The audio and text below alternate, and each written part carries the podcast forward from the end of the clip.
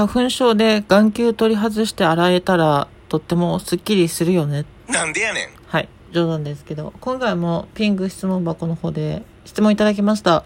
こちら。こんばんは。メイク初心者なのですか？カラコンって入れるのと入れないのではやはり仕上がりは違いますかいつもどのパーツに力を入れたらいいか悩みます。ということで、はい。質問ありがとうございます。あの、カラコンなんですけど、結論から言うと、入れなくてよくねっていう結論になっちゃうんですけど、いや、あの、私もカラコンたまに使いますけど、あの、入れなくてよくねって思ってます、基本的には。あの、カラコンを入れると、どういうことになるかっていうと、目力がアップしますよね。あの、まあ、目力がダウンするカラコンっていうのもあるんですけど、その、一般的な目の色っていうのは、日本人の場合は、まあ、黒か茶色ですよね。それ以外の目だった場合、おって思うわけですよ。まあもちろんハーフ、あの、ミックスの人とか、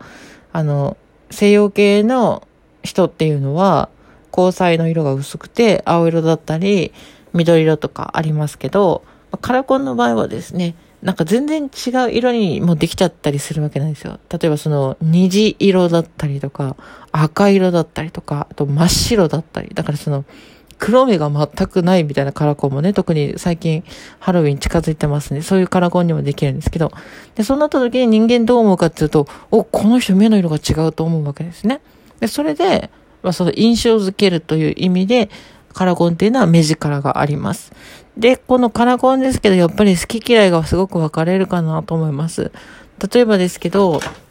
あんまりそういう色に見慣れてない人がカラコンを見た時には、ちょっとビビったりとか違和感を感じたりするかもしれないので、あの、誰に見せたいかっていうのがすごく、あの、誰に見せたいかというのと、あとどういった自分を演出するかっていうので選べばいいのかなと思います。例えば今ハロウィンなの、ハロウィンに近づいてるので、ドラキュラメイクをしたいとか、なんかヴァンパイア？うん、ヴァンパイアとドラキュラでしょうか。あと、それとか、なんかゾンビっぽくしたいとか、まあ、とにかくなんかもう本当に目力いっぱい出したいとか、かそういう感じだったらちょっと怖い系の、あの、カラコンを入れればいいと思います。で、逆にそうじゃなくて普段使いで可愛い系だったり、まあ、クリクリとしたお目目を演出したいとかだったら、まあ、色は黒とか茶色とかの、まあ、落ち着いた色で、まあ、縁が大きいやつとかを使えば、まあ、それとなくそのクリクリした目に見えるかなって感じもしますね。うん。で、あの、ちょっと、輪郭矯正、輪郭矯正というか輪郭強調って言って、あの、普通の黒目の範囲よりさらに大きく見せるやつがあるんですよ。そういうカラコンがあるんですけど、で、これはちょっとメリットとデメリットがありまして、メリットはちょっと黒目が大きくなるので、ちょっと幼く見えるとか、まあ目力がアップする、可愛く見えるっていう、あのメリットがある反面で、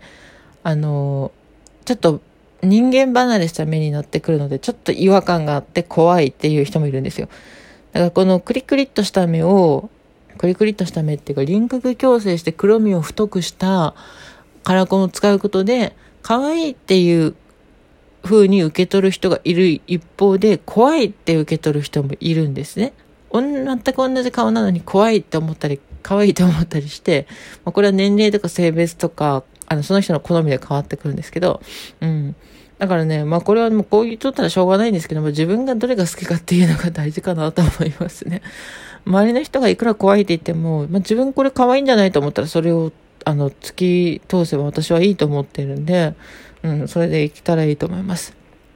で、あの、まあもう一つ利点がありまして、あの、アイメイク、アイシャドウとかアイライナーとかで目を大きく見せるっていうメイク術がありますよね。で、その時に、あの、カラコンを大きくすることによって、その、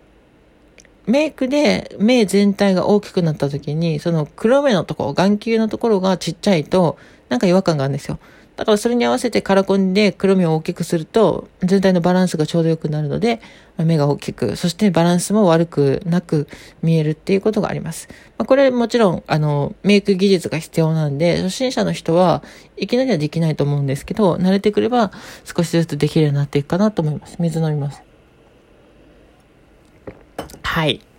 で、メイク初心者の方の場合は、別にカラコンをいきなり入れなくてもいいんじゃないかなと思います。あの、やっぱメイク初心者の方ってメイクするのも慣れてないと思うし、まあ、例えばファンデーションとか、アイシャドウとか、アイラインとか、アイブロウとか、まあ、とにかくなんか難しいのが多いですよね。で、それプラスアルファでカラコンってなるともう本当にレベルが上がってしまうので、まあ、初期はやっぱカラコンってあの、使わなくていいんじゃないかなと私は思います。あの、まあ、理由としては、カラコンっていうのは、使い方を間違うと目を傷つけてしまったりとか、まあ視力が下がってしまったりとかしますので、あの、そうなんだろう、カラコンを入れることに対して落ち着いてやれるっていう心理状況じゃないと、やっぱおすすめできないんですよね。うん。まあこれ普通のコンタクトもそうなんですけど。で、初心者の方はメイクするのに精一杯で、まあ、本当に何したらいいかわかんないみたいな感じの状況でさらにコンタクトも入れなきゃってなると絶対焦ると思うし、傷ついちゃったりすると思うんですよね。だから、やっぱりそういうのがある程度慣れてからカラコン導入でいいと思います。はい。で、仕上がりの違いっていうのはさっき言ったように、まあ、その輪郭が大きいやつとか、目の色が違うやつとかだったら、仕上がりに違いは出てくると思うんですけど、結構カラコンでもナチュラル系あるんですよね。ブラウン系で輪郭も矯正しなくて、みたいな。そういうのは仕上がりあんまり差が出ないですね。顔を近づけてみたら、あ、ちょっと違うねっていうのわかるけど、多分パッと見とか離れてみた状態ではあんまわかんないと思うので、まあ、無理してカラコンを入れる必要はないかなと思います。あまあもちろんこの質問された方が視力が良くなくて、まあ普段コンタクトつけてるとかだったら、まあ普段からコンタクトつけてるんだったら、まあそれをカラコンに変えるってだけなんで、まあ簡単かなと思うので、その場合だったらね、メイク初心者の方でも安心して使えるかなと思いますので、まあそんな感じで、あの、好きにやっていただきたいなと思います。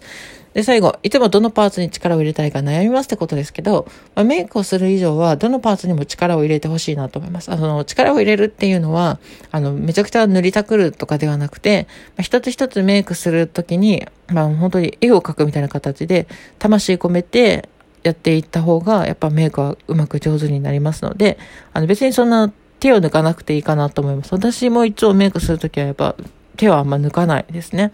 まあ、手を抜かなさすぎて1時間半ぐらいメイクしちゃって、なんか約束に遅刻なんてことはしょっちゅうあるんですけど、うん、それはいかんですけど、まあ、そんな感じでございますね。はい。まあ、唯一力抜いてるのはそうですね、どこかな？でも、どこも力抜いちゃったらね、変になっちゃうからね。なんだろうな。力、どっちかというと私メイクより髪型の方が力抜いてますね。なんか髪型全然気使ってないですね。今後はちょっと髪型も気遣うべきかなと思い始めてます。というわけで最後まで聞いていただきありがとうございました。この番組では皆様の質問、お便りを募集しております。あの、キャミがありましたらじゃなかった、暇で、暇でしょうがない時はね、差し入れの方もよろしくお願いいたします。そうすると、スザンヌ美咲もビジネス的に喜びますのでね。はい、というわけです。えっ、ー、と、内容はですね、LGBT とかトランスジェンダーの人関係のことがすごく多いんですが、スザンの岬の個人的な質問でも全然問題はありませんので、てな感じで最後まで聞いていただきありがとうございました。終わり。喉だったんで、ガラガラ